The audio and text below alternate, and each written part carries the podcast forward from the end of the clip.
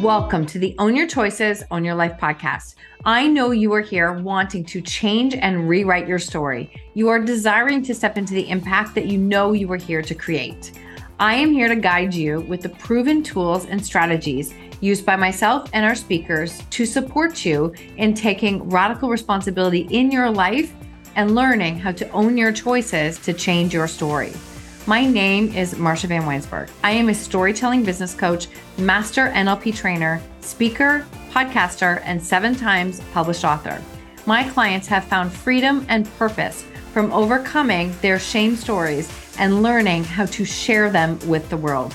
I am so grateful you are here. Let's get started.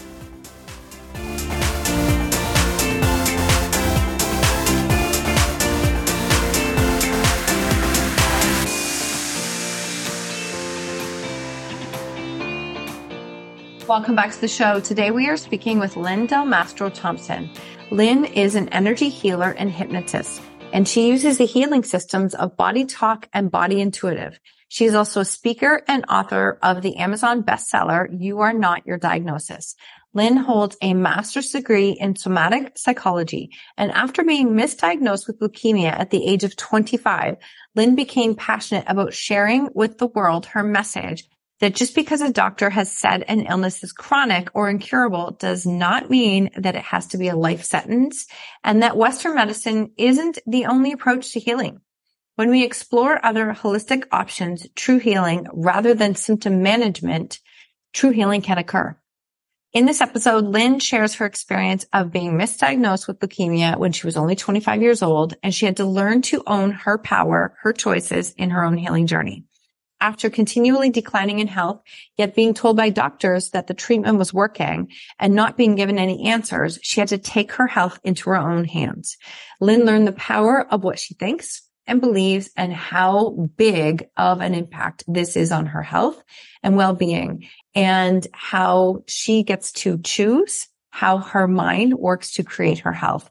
This is a really powerful episode. If you're somebody who has really been in a space of questioning, is this what I am hearing? Is this my diagnosis? Is this the only option that I have?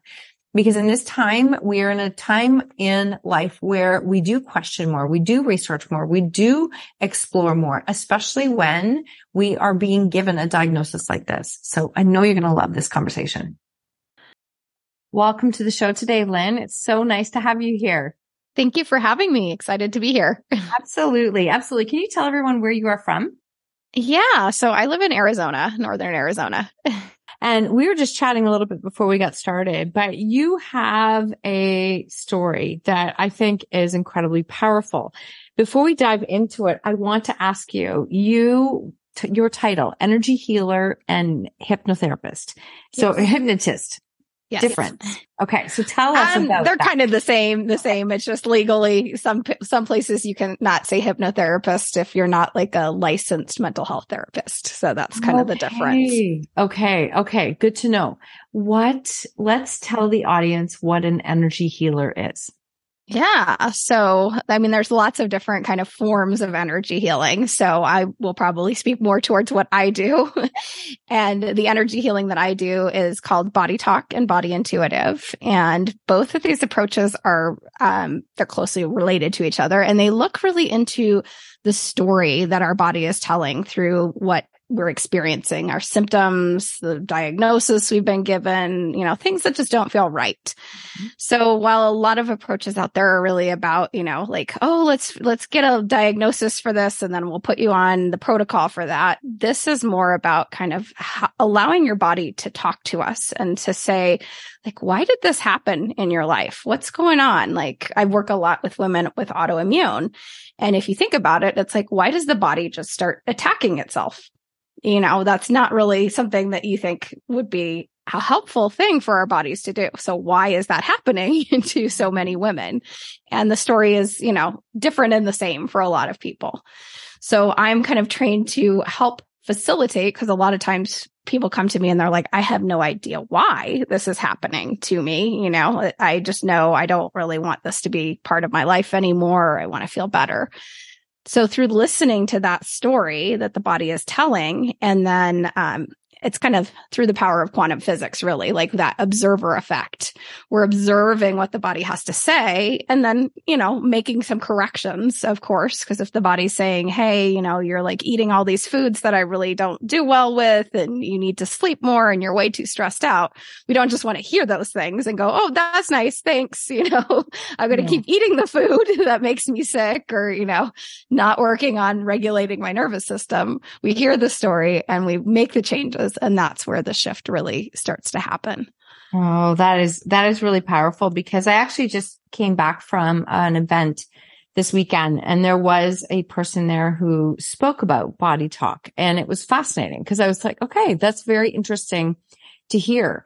And then as we take that into this piece, I mean, the first thing that hits me was the autoimmune because we know the numbers for autoimmune um, disorders, especially amongst women, is just definitely on a climb. Right. Mm-hmm. Right. And, you know, a lot of times, you know, the medical system is kind of like, well, this is just happening. Like, it's just the numbers are rising and there's no like well, hmm, that's interesting. You know, go back 100, 150 years ago, there wasn't a lot. I mean, maybe it didn't have a label, but there weren't a lot of people with this group of symptoms where the body is attacking itself. So what is precipitating all of these changes in our health?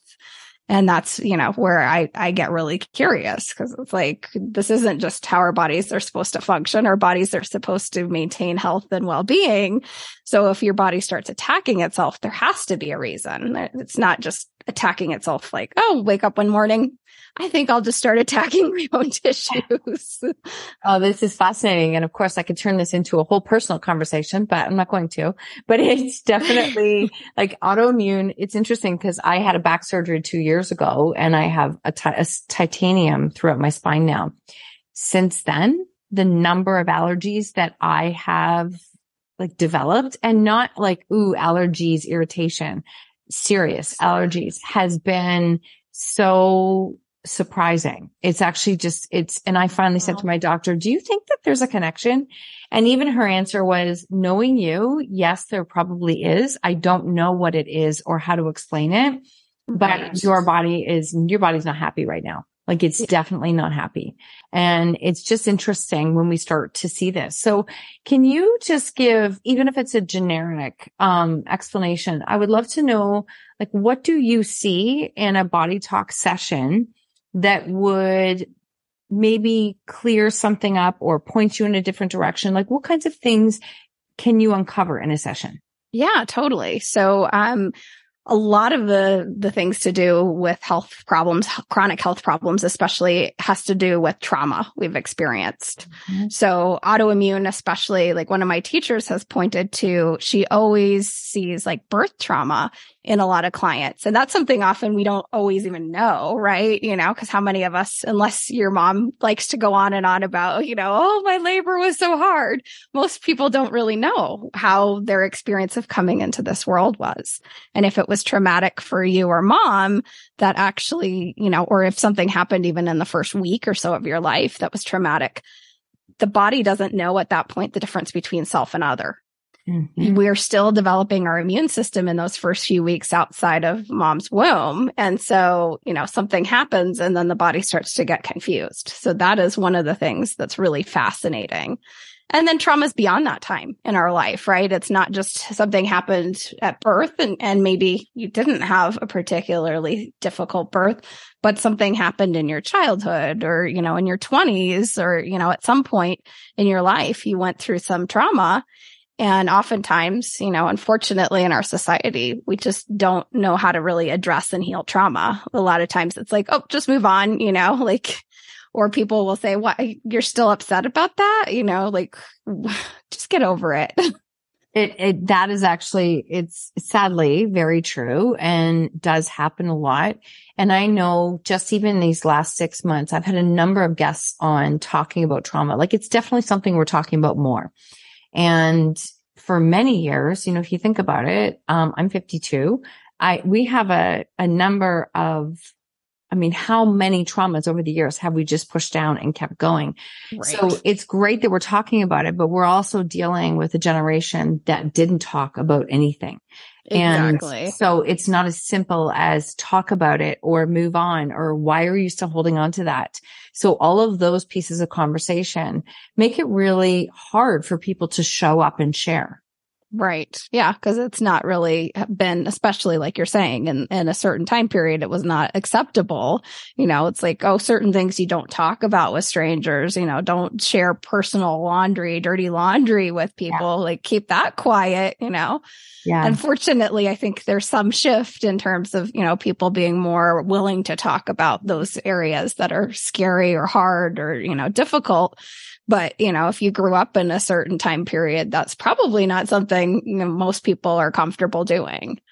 No, I could agree more. And I mean, if you tie that into the book, The Body Keeps the Score, I love that in the sense that our body is always holding on to like things we're not processing and we're not dealing with. We're not moving through, um, regardless of how big or small that is, right? Cause it's all in the perception of the person and the experience that they had. We can't look at someone else's trauma and think like, why are they so upset by that? It's not even that big. It's, that's completely out of context, right. but our body continually holds so much of this trauma.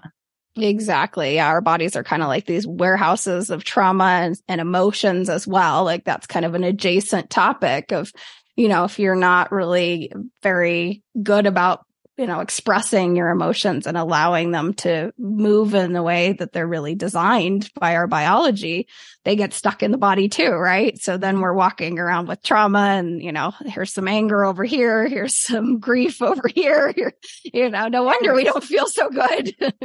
yeah. It's a sandwich, isn't it? It becomes a sandwich of all the things that we just don't like. They're not serving us, but we also don't always know what to do with them.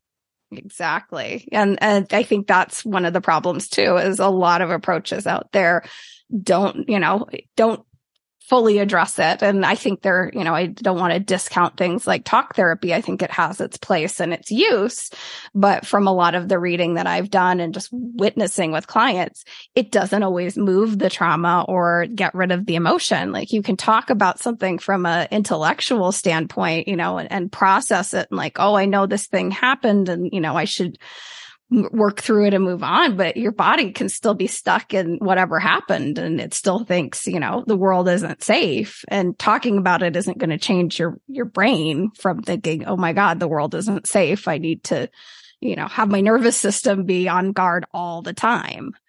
No. And it's so interesting when you say that because it makes me think like, again, there's like, there are so many different kinds of therapy support and treatment. And I always encourage people to like, if one didn't work, that doesn't mean that all therapy of any kind doesn't work. Exactly. And it's an easy thing to fall into. When we found ourselves in a crisis situation in our family, I did do a few appointments of like a talk therapy. And for me personally, that was not helpful because I didn't, I wasn't in a crisis situation and I wanted actionable support with how to move and create change, not just talk about it, which that's just me. And I found a couple crisis counselors that were the best thing in the world. They were the absolute best things in the world because we were able to come up with actionable things. So it's trying to find and encouraging people to keep going if you can't find the support the first time.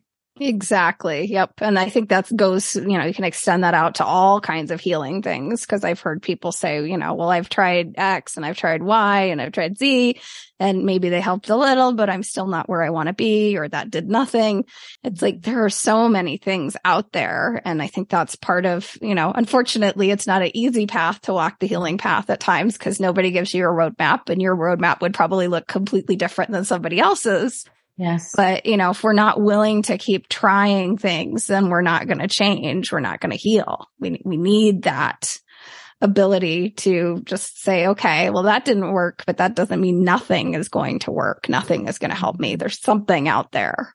Yeah. What a great point. I love that. And you said earlier about when our nervous system is not in a calm state or how can we get it to a state that supports us more, right? So if we are in a very I, am going to leave that with you. Could you just explain a little bit more um, about our nervous system and how to recognize when we're not in our in a state that supports us the best? Yeah, definitely. So we kind of have two main branches of our nervous system and some people may be familiar, some might not. So I'll kind of give a little okay. overview. Um, so we have the fight or flight or the sympathetic branch of the nervous system. And then we have some people call it the rest and digest or the relaxation mode and the parasympathetic and you can't be in both, right? It's just like you can't drive a car with your foot on the gas and the brake at the same time. So I like the analogy too of gas pedal right. and brake for these two things because being in, in the um, fight or flight is kind of like having your foot on the gas pedal all the time. So you're, you're just constantly things are happening really fast. It just feels like everything is overwhelming to you.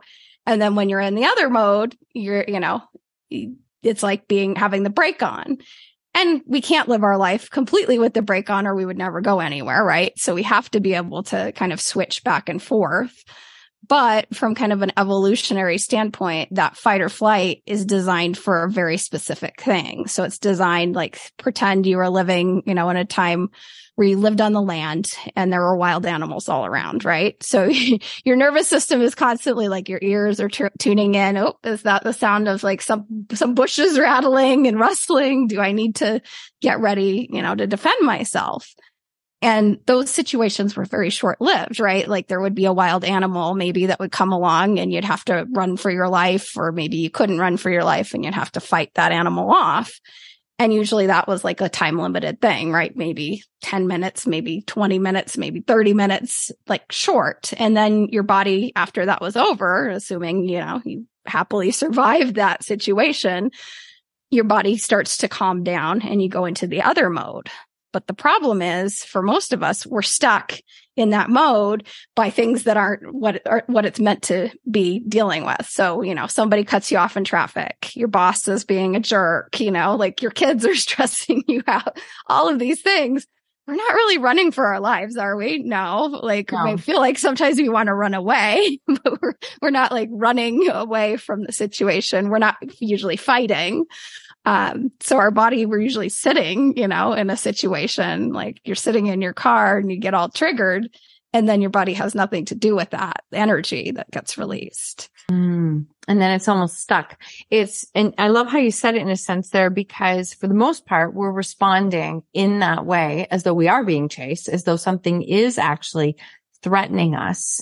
And right. it might not be, but then I've also read a lot in how that response, we become addicted to yes. that response. And I would love if you want to share anything on that.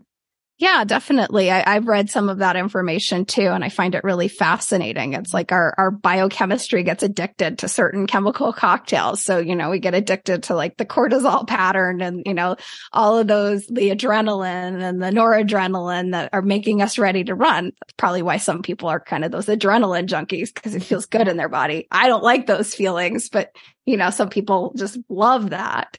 And so you, then you kind of create more of those situations in your life, even not at a conscious level always, but it's like, oh, well, how can I get more of that feeling? You're mm-hmm. just habituated to it which yeah. is kind of a crazy thing to be habituated to. It is, but I guarantee you, I mean, if you're listening to this and if you find this a little bit triggering or if you find it something that maybe is reflective, like just look and see where, because I, I know I was that person. I was hundred percent like the adrenaline of, you know, put me in a tight situation. I can figure it out. And then all of a sudden there's this stress amplified that's not even necessary, but it just became something that I would continually be in a position of. And it's funny because I've done, um, I've just finished my master's of NLP. So I've done a lot of work mm. with, um, time techniques and, and, um, hypnotherapy. And it, it's really, it's helped me in ways I was not expecting. But yesterday I got cut off by a car to the point that I had to drive up onto a curb and just Ooh. the telephone pole. And like the instant anxiety was like, Oh my God. Like I, like I literally just missed it. And as soon as I was able to come off the curb, I pulled over and then just gave myself a second because I was like, okay, I couldn't stop. The intensity was very high. Right. And it was like, you know what? I mean, old me probably would have been honk, honk, honk forever and doing right? and cursing that person out. I did curse, just to be real. I, I did curse because I just about missed the pool. Well, that sounds reasonable. Didn't even phase them, right? They kept going. But it was interesting because I sat there for about five minutes and literally went right into some breathing and went, okay, this could have been 10 times worse. Like this could have been much worse than what it was and was able to kind of talk myself down, even though my body wanted to stay up in this anger space. So I think it's really fascinating. Well, how our reaction is actually telling us a lot. Mm-hmm. Yep. It makes a lot of sense what you just, you know, described from kind of how our bodies respond mm. and, you know, things that trigger us. Like I, I have some accident, car accident related PTSD from an accident back in 2010. And my husband and I took a trip last month. And unfortunately, we were in a place where people are even more aggressive with their driving. And I was trying to get on the freeway and I should have just known like yeah, this is not like I, I'm not okay mm-hmm. with driving on a freeway in this situation. Mm-hmm. But I tried and I got on and I had to immediately get off. And it was fascinating to me because I felt like this feeling of I am going to die. And mm-hmm. even though my logical mind was like, you know, no, nobody was going to like rear end me in that moment. I, it was just like, there was just too much going on, too much stimulation. And having witnessed what I saw the day before on the road when he was driving, my body was just like, nope, nope, nope, not safe, not safe. Get off the road immediately. Mm, wow. Thank you for sharing that and for also just recognizing like how fast you made a decision to say, no, this is not what I want to feel. And this is not the environment that I want to be in. So somebody who is listening to this and they are maybe having this moment of like, Ooh, that is me. Actually, I do respond a lot that way. What would you recommend for them if they are a person who spends a lot of time in that fight or flight energy? Yeah, I mean, there's tons of ways to start to work with your nervous system. Some of them are free, you know, like you can go on YouTube and look up like breathing exercises and there's a zillion of them. And, you know, if you don't like one, it's free, you know, so don't move on to the next one, try something else. I like the Wim Hof ones on YouTube. I find that that's a really interesting way of doing um, some breath work. And I've actually even got my husband sometimes doing it along with me now. Uh, Anything that we can do to kind of assure our bodies that we're safe. So sometimes it's even just talking to ourselves. Like in that moment for me, when I had to get off the road and I pulled over, you know, we got off the freeway and I pulled over and I just was like, okay, it's okay. You know, you're, you're safe. Like you're, there was no accident. I just had to come into the present moment.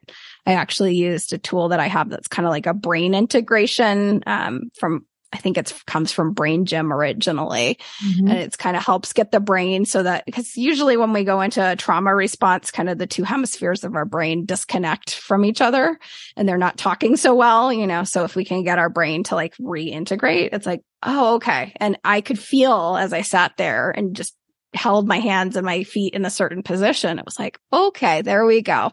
I'm starting to calm down. Mm, that's beautiful. Thank you for sharing that. Now, as you, as you share all of this, like obviously your story, I shouldn't say obviously, but I do know your story. Your story led you into the work that you're doing now, which is what happens a lot, right? A lot of right. people, we, we become the solution that we wished we would have had. Exactly. 100%. I've been interviewing a lot of women kind of about their healing journeys and, you know, they've often become like a healer or a helper. And it's so interesting, you know, and how our paths take us to where we're meant to be, which was not the path I was pursuing when, you know, when I went through what I went through. Isn't that funny in the sense that ironic that it's not the path that like if we think of it logically, it's like, no, I wouldn't have chosen that, but that's the path that I had, which has now led me to here. Exactly. Yeah. So I would love it if you would share some of your story that led you to doing the work that you do today. Yeah. So I'll kind of rewind back. I was in my 20s. I was pursuing a PhD in history. So again, completely different career path. Thought I wanted to be a professor. Looking back on it, you know, I think I was just more scared to like quit school and become a grown up, which to some people probably would be the opposite, right? Like going mm-hmm. to grad school sounds awful. To me, it sounded like, oh, that sounds better than getting a job. so I'm in this program for about three years. And for those three years, I had been actually really miserable. Mm. So I, I got into my program and I was like, I don't know. I feel like I was dropped in the wrong place. You know, I, I just, I watched as my fellow students, fellow grad students were like, Oh, I'm so happy. I love this. This is great. You know, I'm really interested. And I was like, I don't really feel like I'm in the right place. Mm-hmm. And I wasn't listening to that. And then my body started to kind of talk to me. And so first I just started having like anxiety. I started feeling depressed. Um, I started getting more migraine headaches, which I had put in check when I was in college. And I kept telling myself this silly story when these things would happen. I would say, Oh, you know, you're in grad school. You're not supposed to be happy. You're, it's supposed to be stressful, you know, like what a bunch of BS, right? Yeah. you know, but that was the frame that I was seeing the world through and I was just justifying this. So we're three years into this and I, you know, just kind of writing these things off and I'm scheduled for elective surgery. I'm scheduled for a breast reduction. So nothing wrong health wise, just something I'm choosing to do. And the night before the surgery, I get a phone call and it was the phone call that basically changed everything. The surgeon said, I can't, I, I don't think I can do this surgery. There's something with your pre-op blood work that looks abnormal. And he did have me check it again, you know, just to make sure the lab hadn't made a mistake or, you know, those things happen. Uh, but it wasn't.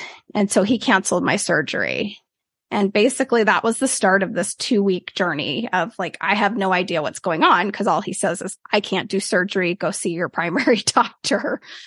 So you're left with, you know, and it probably wasn't his place really to say, but you know, what a thing to be left with at night when nobody can tell you what they're seeing. So go to see the primary doctor. He runs more tests. I get a phone call out of the blue from another doctor who I've never met and he says, how are you doing? And I'm like, this is again highly abnormal to get a phone call from a doctor you don't know. I, I don't think I've met another person on the planet who can say they've experienced that. And he said, you know, if you don't have any symptoms, come to the hospital in the morning and I'll meet you there. And if you have symptoms, come to the hospital immediately. And again, I'm just like completely like in shock. So I don't even think to ask what uh, the question that, you know, looking back would be the logical question. What kind of symptoms should I be watching out for, doctor? You know, I was just like, uh huh. okay. you know, like flabbergasted, the brain just completely, you know, shut off and the ability to think any logical question. So I spend the whole night like just you know, constantly like, was that a symptom? Was that a symptom? You know, but nothing comes on. So I go to the hospital. He meets me there and they start doing all of these tests. And finally they say, well, we think you've clotted off the veins that drain your liver. And I was like, uh oh, that sounds really bad. Like that shouldn't happen, right? And he said, but we don't know why. So we have to figure out why. And then we have to figure out what to do to open them. So they try to run some, some tests. They try to do a bone marrow biopsy in that hospital. Um, couldn't do it because it was too painful. And all I was given was just this numbing local injection, which was a whole other story of just trauma that I was subjected to kind of needlessly they finally transfer me to another hospital because I'm living in California in a smaller city. And they're like, we've never done this process to open up the liver veins. So we don't want to practice on you. And I was like, well, thank you. I mm-hmm. appreciate that honesty. I'd like to go somewhere where they've done this, you know, yes. multiple times. So they transfer me. They do that process. They finally do another bone marrow to get more information. And finally, they come up with a diagnosis. So this is like 10 days into this whole nightmare. And they said, we think you have chronic light, myelogenous leukemia. And as I can see from your reaction, hearing the word leukemia, like probably anybody listening to this would be terrified to hear of that. Of course. Of course. I mean, I, I can't even imagine just, I, I'm even just feeling your energy in that 10 days of just like what's happening here? What is going on? And so much waiting. And then to hear, um, leukemia. Right. So what, what happened next for you then? So I, after all of the kind of fear and the panic and the, am I going to need chemotherapy and like all of the racing thoughts, I still can remember all the things that flew through my brain and probably about a minute's time span after that word of leukemia. Mm-hmm. Um, and I was told, you know, we don't have to do chemo. We're just going to put you on this medication. That's actually a newer medication that's supposed to target what the underlying cause of this leukemia is they sent me home and then you're kind of left with this like okay well you know we'll monitor you you take this medication like you kind of feel like a bomb just went off in your life yeah. and nobody's like giving you like any direction of like okay what now? Like am i supposed to go back to school? Am I, like what am i supposed to do with my life Oh, that's such, and at this point, you're 24 years old, 25 years old? 25. Yeah. 25. So like, that's like, that's a lot. If I just invite the listeners to go back to 25 and just think of, like, I can even think of my own life at that point. Like that would have been such a big thing to try and process. Exactly. Yeah. Mm, you know, they didn't really nobody suggested, Hey, why don't you talk to a therapist, you know, about this a few months later, all I was offered was, Oh, we have like a um, support group for cancer patients. And I remember like feeling what I felt in that moment was I knew, I don't know if I knew the word empath, but I knew that I was something that was like an empath. And I thought, Oh, hell no, there's no way I'm going to go to a support group no, like to hear people talking about going through chemotherapy, uh uh uh, this is not going to help me. This is going to like sink my ship. Well, and it's such a, like, there's an observation for sure. And then as an empath, it like people who are in that energy of being an empath, oh, how do I say this? The medical system is like it's torturous. Like, just not, it's not conducive to a person who is, um, an empath and very feeling in a sense. I was in a situation once where, um, long story, but we ended up having a miscarriage and, um, my family doctor called and said, you're going to get a call from the surgeon this afternoon. They think it's cancer. And I'm like, what? Like, I'm trying to even process what has happened. And she said, take your husband. And I mean, he came, I'm, I have a science degree. This is my, like, I, my wheelhouse. I still couldn't remember half of what they said that day. And right. as I sat there, all I could hear was cancer. And they were like, okay, so we'll go home and we'll call you in eight weeks when we know. And I'm like, what? Like you just, it's such a, it's such a, a, a whirlwind when you're trying to process something. Right. And the medical system does have to be somewhat matter of fact because they don't get emotionally involved in every case. Right. But that's really hard for the client, right? For the patient. Right. You just oh, exactly. like, what do I do with this now? I don't know what to do. Right. And that's, I started to kind of at that point sink under it. So I kind of tried to resume life. I was struggling a bit. And then the next year I had this other trauma. My best friend died. Oh, and that was like, you know, if my life was in kind of shambles before, that was just like, okay, now the nuclear bomb went off. Like oh. I, I just, I got so depressed at that point. I just remember like mm-hmm. lying in bed most days. I stopped eating, um, regularly. I was like skipping this medication they put me on because it made me really sick mm-hmm. when I mm-hmm. would take it. You know, I would like get nauseous and like all it was kind of like chemo in a pill really. So i had yeah. all of the wonderful chemo side effects just not going to the chemo room. And i was just i was sinking. I was sinking and sinking. And just i kind of remember thinking at that time like wasn't like i was going to actively try to kill myself. You know i wouldn't like take a mm-hmm. bunch of pills. I wouldn't you know slip my wrists. But i was just kind of like maybe if i just disappeared from this world it would just be better like, I, I don't know how to do this anymore. Wow. Thank you for sharing that and for being open and vulnerable because I think that it's, it's almost, it's difficult to not hit a moment like that when you're going through something like this with no change in direction show it right? Nothing. So where, what, when did something change in your story? And I know you're a big advocate of like being the hero of your own health journey. So yes. I just love to know When did something change for you? Yeah. So it was kind of when I hit that down moment when I was in that dark place and I spent a few months kind of struggling and my parents kept saying, you need, we know you need help. Like this is just too much, Lyn. Like, you know, you need to get support finally hit rock bottom and I went into an inpatient mental health facility for about five days.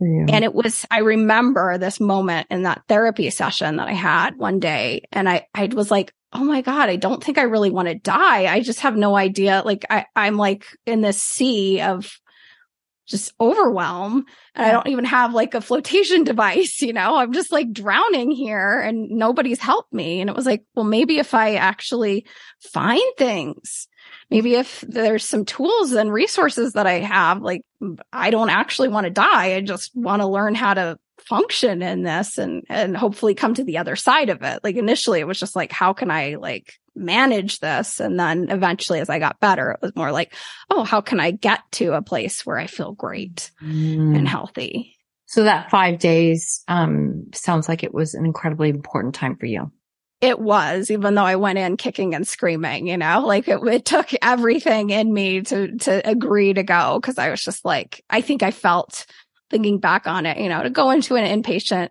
facility, you kind of feel like, oh my God, am I a crazy person? Or, you know, there's so much stigma yeah. attached to yeah. mental health. Mm-hmm. And, but it was like, what else am I going to do at that point? I had nothing. And once I had that epiphany, you know, they didn't know how long they were going to have me there, but I kind of turned a corner pretty quickly because it was like, oh, okay. Like light bulb moment here. Something needs to change the therapy I think really did help me at that point because I, I did have the ability to start talking about what I went through. Mm-hmm. But then I started to realize like that wasn't enough, you know, so I got out of that program. I had a therapist that I was seeing um, multiple times a week, but it was like, I am so stressed out. And this is where kind of the nervous system piece started to show up for me. I was like, I'm anxious. I have like, you know, like talk about just being heightened all the time. I was like, what could help me? And I remembered when I was a teenager, I had gone to something called biofeedback for my migraines. Mm. And if people don't know what that is, I'll just kind of give a little description. So basically they hook you up to different sensors. They measure your heart rate, your breathing, um, your skin temperature, things like that. And you see it on a computer screen in real time. So it's really kind of cool because you're like sitting there in the chair and you can watch, you know, oh, I take a breath. That's what happens when I take a breath. Oh. And this person started to teach me, you know, if you breathe in this way, you can actually, like, we all think, oh, I can't control my heart rate. You actually can indirectly through your breathing control your heart rate. You know, you can control things like how, how warm your hands get, how sweaty your palms are, because that's a sign of being in fight or flight. Our palms get sweaty usually. So all of these indicators, and I was like, oh, this is kind of cool. Like I actually can have some control here over my body, which just felt like it was just kind of had run away from me in this whole experience. Wow. All of that. Wow. Like I just, I think that is so powerful. So as you started to really dive in, understand your own nervous system response, understand how to regulate it better, what changed or what happened next in your health? I just started to realize, like, I think I realized in that. And then I started to go to this yoga for healing class that my therapist pushed me to. Mm-hmm. Um, and I started to realize my body was not an enemy. So, you know, when you get sick, and I hear this from a lot of people, mm-hmm. it can mm-hmm. feel like your body's the enemy, right? Like it betrayed you, it let you down, it failed. Like how many words do we use to describe when we get sick? And I was like, oh no, like no, no, Lyn, that's not true. Like your body was doing the best it could. It was probably doing the best it could for a lot of years when you were like, oh, you know, anxiety is normal because you're a graduate student. And, you know, I learned I had like this reintroduction to my body and that I could have a conversation with it. It wasn't just things happening in my body. It was like, oh, and if I do this thing, I can actually start to make myself feel better. Oh, I'm really anxious. What can I do to calm myself back down?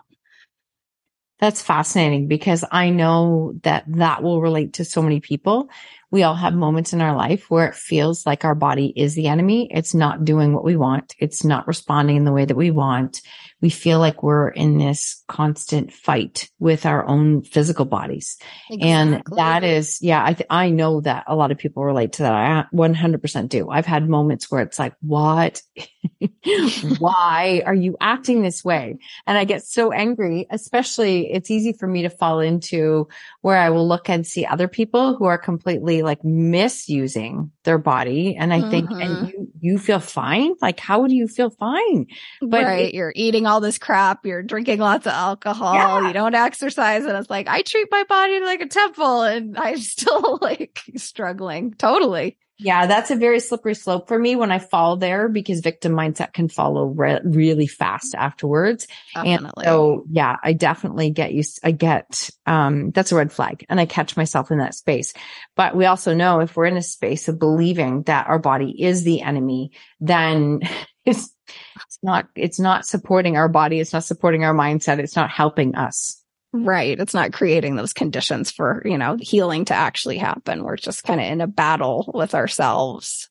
Yeah. So as you started to go through this, was there a point when you started to learn more about your leukemia diagnosis? Yes. So kind of through about a three year period, I was very baffled kind of what was happening because I would go to my hematologist. He would run this lab to see if the medication was working.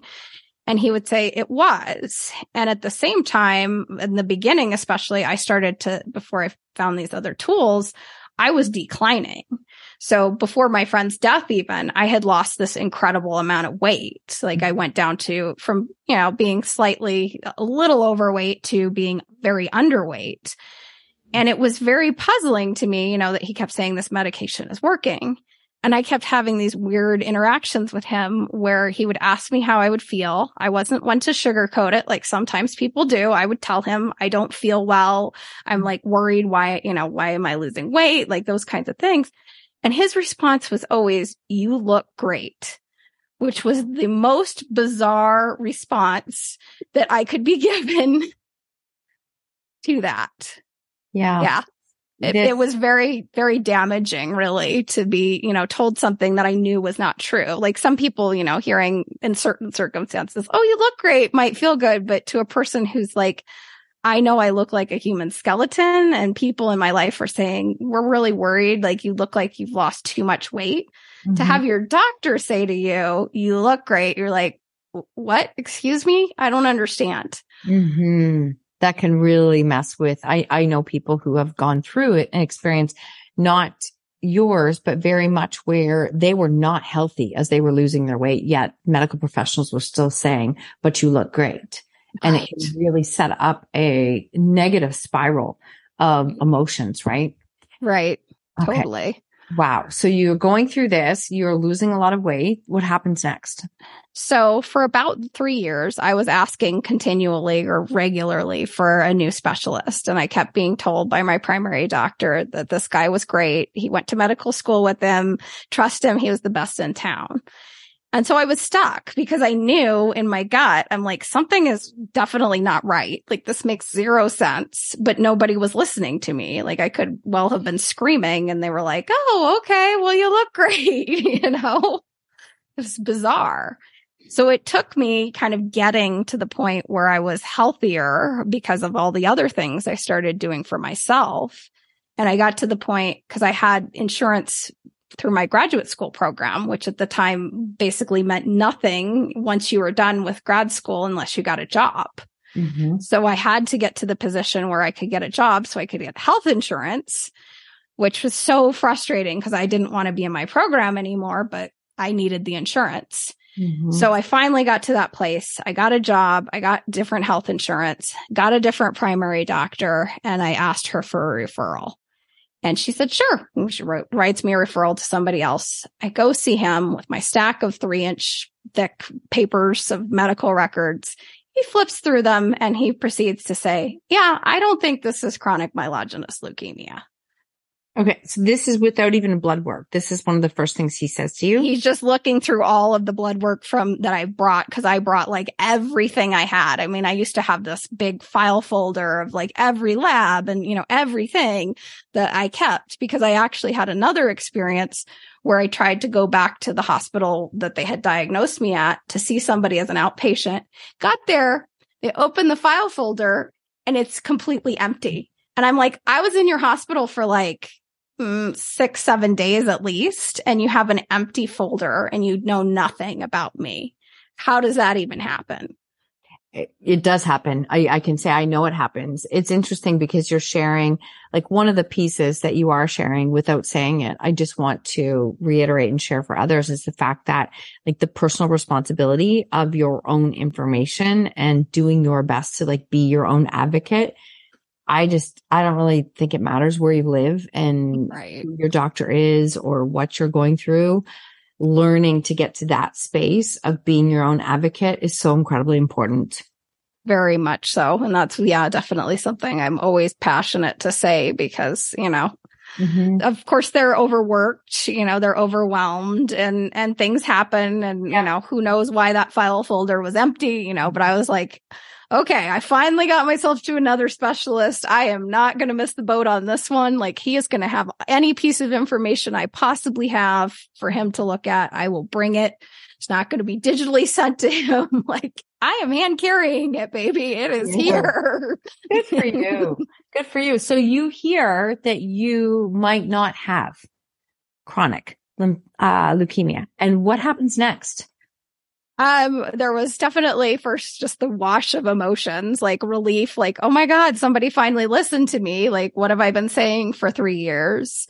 Anger, because it was like, how, how did it possibly take this long? And, you know, just then kind of a little bit of like, well, what does this all mean? Confusion and just, just a little bit lost but he confirmed that, you know, he couldn't say that day. Of course, more tests. That's always how it works. more tests. And he confirmed what he believed, you know, to be true, which was it was not leukemia. It was a different blood disorder. And as soon as that kind of happened too, you know, it, it completely changed things because I stopped taking the medication that was just giving me constant nausea that made my life miserable for three years.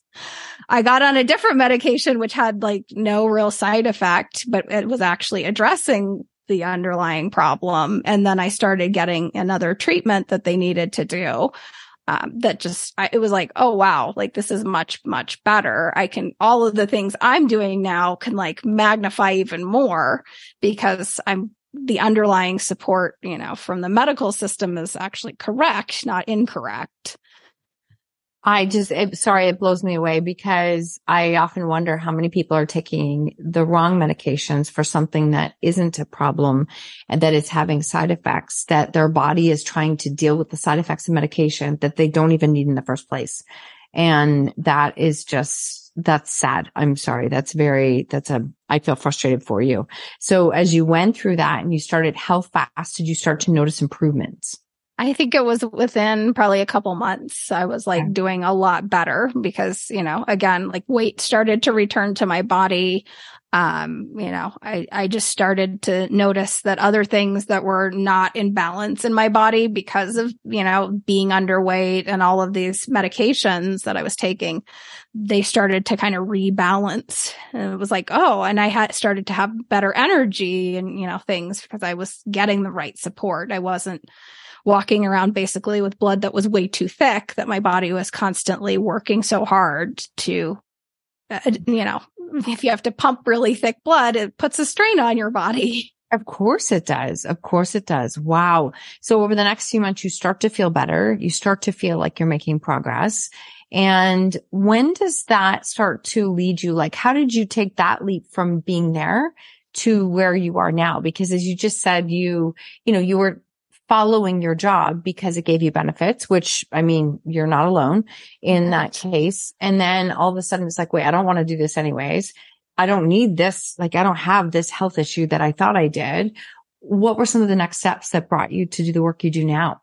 Yeah. So I remember kind of as that all unfolded and as I, as I even just got that job, you know, and, and these other things started to help me, I started to get curious about like, oh, with what I'm learning, like what, what could I do? Because I was seeing these tools were so helpful to me. Mm-hmm. So I mm-hmm. started, I think the first moment was I was in a biofeedback therapy session and I kind of thought, wow, when I feel better, maybe one day I can sit in that other chair and help somebody like do this thing, you know, like I could do that. And then I remember being in the yoga class and she started talking about, I'm going to start teaching this. You know, I have a training coming up to, if you want to learn how to teach therapeutic yoga. And I was like, yeah, that sounds really awesome because this has changed my life too.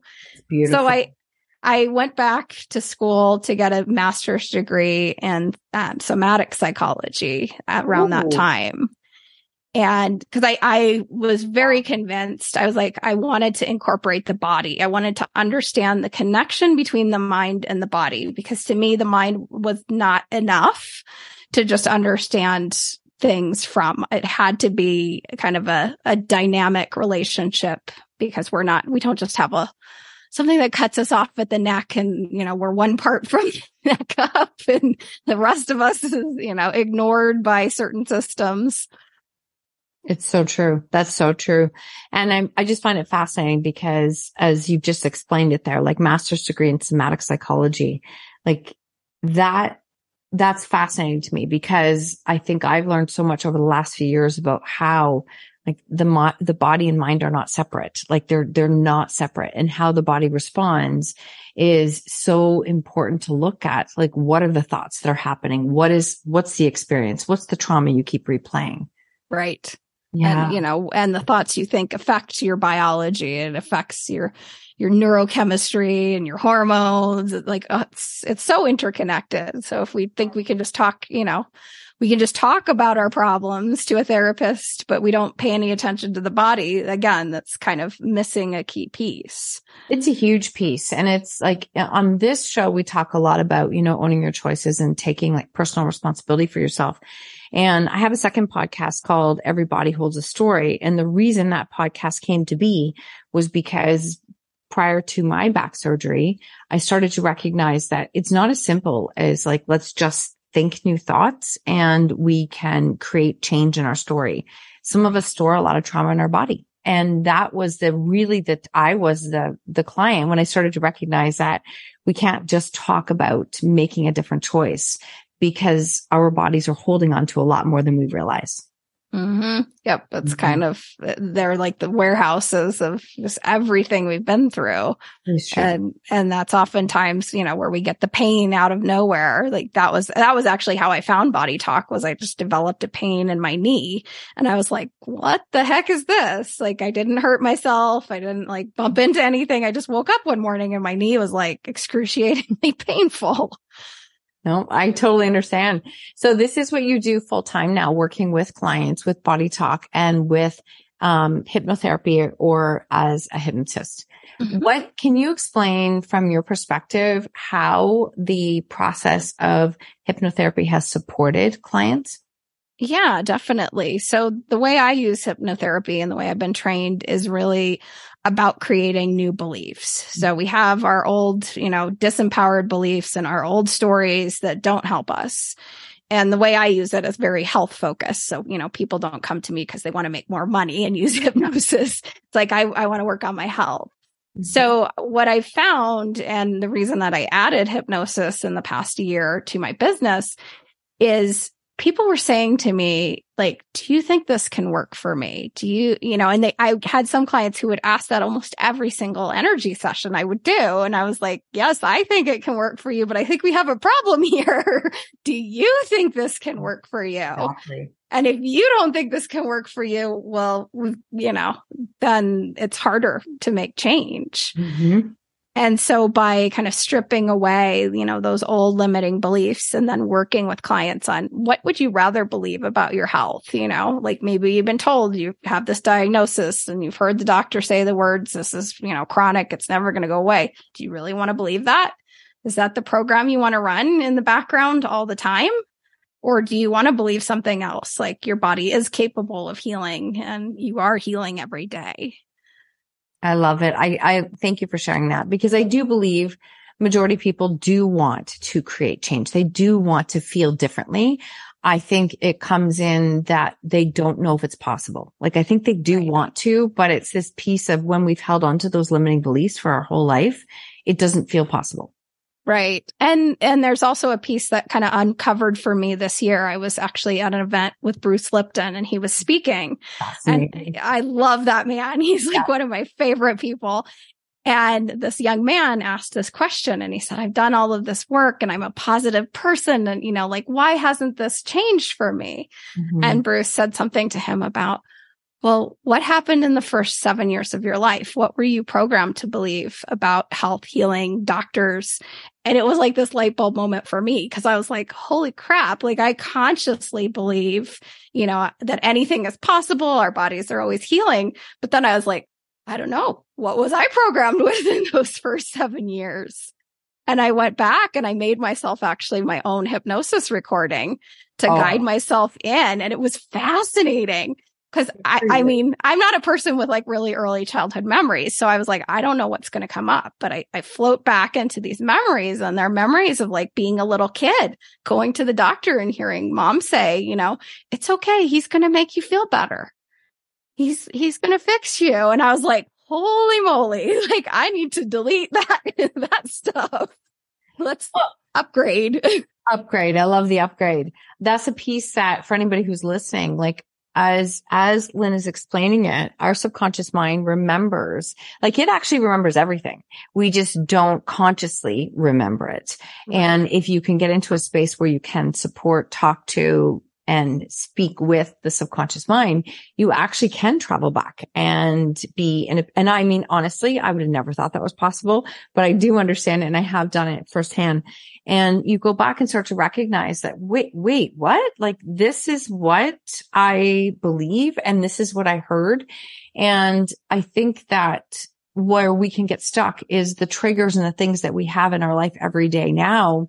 We think that's the issue, but majority of the time it's going back to something that from the age of seven and under that we don't even realize we've picked up right. that we've then made it our own and our own belief and we've held on to it. So yes, thank you for sharing that. So as you started to do that, then that helps to support you in the work that you continue to do for yourself.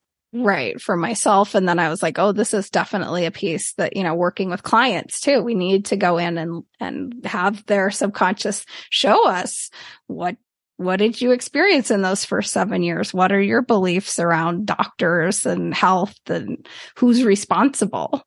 Cause I, I, again, consciously, I'm like, I'm the driver, right? I'm the one that's in charge but there's the, you know, the little girl there who maybe, you know, one or two years old even, who's like, Oh, the doctor, you go, he makes you feel better. fixes it.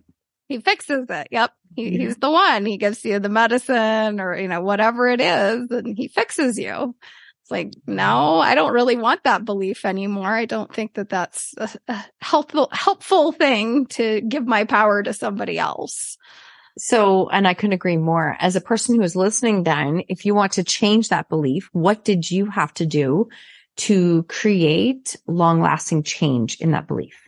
Yeah. So kind of when I use hypnosis, I listen to usually the recording repeatedly for a number of weeks and, and it has, um, I, I, for myself, either I create the empowering beliefs or with clients, I help them because sometimes it can be hard if you're not used to creating your new beliefs. You're like, exactly. what do I tell my subconscious mind? I don't know. So we create those new beliefs and then we listen to them on repeat. And, you know, when we're in that hypnotic state, that's when the subconscious is most accessible. But we also really want to talk about like thinking that in your daily life too. So maybe you have like a negative thought of like, oh, you know, I'm, I'm never going to get better or, you know, th- why is this just lingering on and on? Then you want to stop and kind of pattern interrupt there and, and say, no, like, what do I want to believe here instead? Mm-hmm. Oh, I love that. Thank you so much for sharing that because we can create a brand new empowering belief and it does take repetition. Like it's, that's the one thing I've created a number of different hypnosis. I've done some for myself as well. And I, on a regular basis, on a daily basis, I'm either doing a hypnosis or subliminal, sometimes one or two a day. And it's when mm-hmm. it, it just helps to support that. And people will say, do I really have to do this every day? And I'm like, well, do you think every day? Because if you think every day, like if you think every day, you, you do want to support yourself to have the most empowering thoughts possible.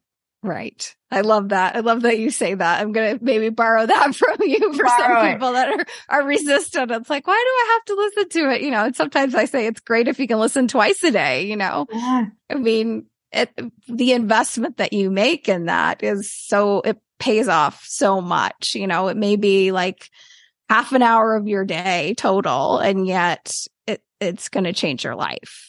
It really know? will. It really will. And again, if, if you would have told me this years ago that it would have been this kind of work that I would be so committed to, I, I would have never seen it in a million years. That's not what I thought but I do understand the power of it. And it is so important as we are always continually like supporting ourselves and healing ourselves and, you know, working through some of those limitations that we all have and we hold on to even if we don't want to. Yep. Yep. It's it, and it can be challenging, you know, like I've been doing this work for a long time. And when I found those beliefs, I was like, Oh, wow, this is, this is quite interesting to like discover this little treasure trove of stuff I don't want anymore. Well, stuff I don't want, stuff I didn't even know was mine. I was like, I didn't even know that I was thinking those thoughts. And it's right. And that's the piece of it, right? Where we've spent years repeating them, years repeating them. So they're very cemented. Right. Wow. So this is how you support your clients now in this work. I mean, this is, this is fascinating to me. And I think it's incredibly important work. And who would you say your ideal client is? Yeah, I work a lot with women with different chronic health issues. So I mentioned at the beginning kind of autoimmune. That feels like a specialty that just kind of picked me. Like I started just attracting lots of women with autoimmune. Um, so that's definitely one area. Um, a lot of I work with trauma as well, like healing trauma at a, in a different way. And some people have a, a therapist they're also working with because that feels helpful to them. And some people it's like, I don't want to go to talk therapy. I want to, I know I want to address it differently. Mm-hmm. Beautiful, beautiful. And how can people connect with you or where is the best place to find you and connect? Yeah. So a couple places you can check out my website, which is heartfirehealingllc.com. And there's a couple free gifts there too. If you poke around, there's like a hypnosis on becoming your healthiest self, which I highly recommend. If you want to check out hypnosis, get yourself a copy of that. And then I also um, hang out on Instagram at Heartfire Healing, and I have a um, a new Facebook community for women that I'm building as well. So um, if you're interested, it's called Sisters on the Journey to More Vibrant Health. Mm. Yeah, who's not on that journey? I love that. I had a different name for it. And then I was like, this name doesn't feel right. And then I did that and people are like, Oh yeah, I like this name better. So yeah, no, I, like, love the name. I love the name because I mean, health is one of my absolute top values because it, without it, it, I've been in cases where I, I, my health was extremely challenged. And so I think because if you've ever been in that situation, you can see the value of health. And regardless of how someone else is not taking care of themselves or abusing themselves or however you want to see it, it doesn't matter because I think that sometimes we don't even realize how we're feeling unless we've been in a situation where our health has been low. Exactly. Mm-hmm. Exactly. And I, the idea of the community too is to have like-minded people on the journey because it can feel isolating sometimes, especially if you're surrounded by some people who are a little bit more kind of, oh, you know, I have this health problem and this is all that they're going to do for it. And I'll just take the pills and, you know, that's as good as it can get. And it's like, if you're not in that space, you know, you want to find people who resonate more with you and feel like, no, I'm, I'm taking charge here. I want to keep improving my health and find the things that serve me in that journey. Beautiful. Absolutely. I couldn't agree more. I couldn't agree more. Thank you so much for everything that you have shared because this is a really powerful episode in really helping others to see how they can take their own health into their own hands and continue to be that advocate for themselves to find answers. Sometimes it can take years, unfortunately, until mm-hmm. you find the right practitioner or the right person. But when you look back at it, let me ask you this question. You said it took you almost three years to get a different referral to be able to find an answer. Do you think you would have continued on that path of searching for an answer? Or do you think you would have been in a situation of saying, I guess this is what my health is? I think I would have kept seeking an answer because I I think I knew deep in my gut, like that inner knowing something wasn't right. Like I didn't know what it was, but it was like this, you know, the math on this doesn't add up. Like no. the equation is not balanced. And, you know, I think they just kept looking at it with their blinders on. Well, this is the diagnosis and therefore this medication is working. Well, it was working because it was treating something that wasn't ever there in the first place, you know, but then they're ignoring everything else mm-hmm. uh, that wasn't, you know, being addressed by that. Yeah. I think that's just so for anybody who's listening, please know that don't be intimidated by continually searching for answers because I often say like, if no one's going to be your advocate, no one's going to show up and be your advocate for you. You have to be that person. And it's, I've had to be the advocate many times in my own life to the point where I know I used to frustrate my doctor to a T. And when I ended up having back surgery, she, I, when I went in to get my stitches out, she, I'm, I'll never forget. She looked at me and she's like, I'm sorry. I'm sorry. I, next time you come in, I promise not to push this aside. And I was like, thank you, because I, it took me a lot of time to be an advocate to right. finally recognize like how bad it was. So it's, you know, just continue to push on that for yourself because yes. no one's going to do that for you. No, and it's quite a journey, you know. And for me, like looking back in my 20s, like, you know, I wasn't the same person I am now. Like, you know, so I would just kind of like, oh, okay, I guess that's the way it is. Like the me of now would have been like, hell no, you're going to give me a referral to someone else. yeah, it takes like, time to grow into that person though. It's yeah. not something we do in our 20s typically, right? Right. But uh, that, that girl, you know, from my twenties, as she definitely informs, you know, how I am now. And now, you know, I don't hesitate to fire a doctor I don't like if I, if I have to be in that system for some reason. It's like, nope, you're not listening. And you, you're obviously a person who doesn't want to listen. Mm-hmm. We're done. Like I'll find somebody else. Mm-hmm. Good for you. Thank you for sharing that. And I know that that will inspire somebody who is listening to recognize that they can take their own health into their own hands. Yes. Yeah. Oh, beautiful. I've loved this conversation, Lyn. I would love to ask you one more question. And it is what lesson in life are you most grateful for? I think the lesson I'm most grateful for would be learning how to listen to my body. Mm. And that took a long time. I mean, even as a kid, I had a lot of unusual health things. And I think I was constantly frustrated by like, why is this happening? Why do I get these horrible migraines that send me to the hospital? And I had a very negative relationship with my body. And I think it mm. took going through all that I went through and the nightmare that it was to kind of help me wake up and realize my body wasn't the enemy. It was doing the best it could the whole time. Uh, maybe I wasn't always being its best friend, which I think is common, really, because really we don't common. really know know how to do that. Yep. But you know, to change that relationship. That's beautiful. Thank you so much for sharing everything that you did. Honestly, there's so much value here for anybody who is in a position of wanting to make their health like the priority or to be the advocate for themselves. Wonderful. I'm so glad that, that we've talked and I really loved our conversation as well. Thank you so much for tuning in to another episode of Own Your Choices, Own Your Life. If you love this episode, I invite you to tag me on social media with your takeaways or share it with a friend. Please, if you feel called, take 30 seconds to leave a five star review, and I will be forever grateful. Until next time, remember when you own your choices, you truly own your life.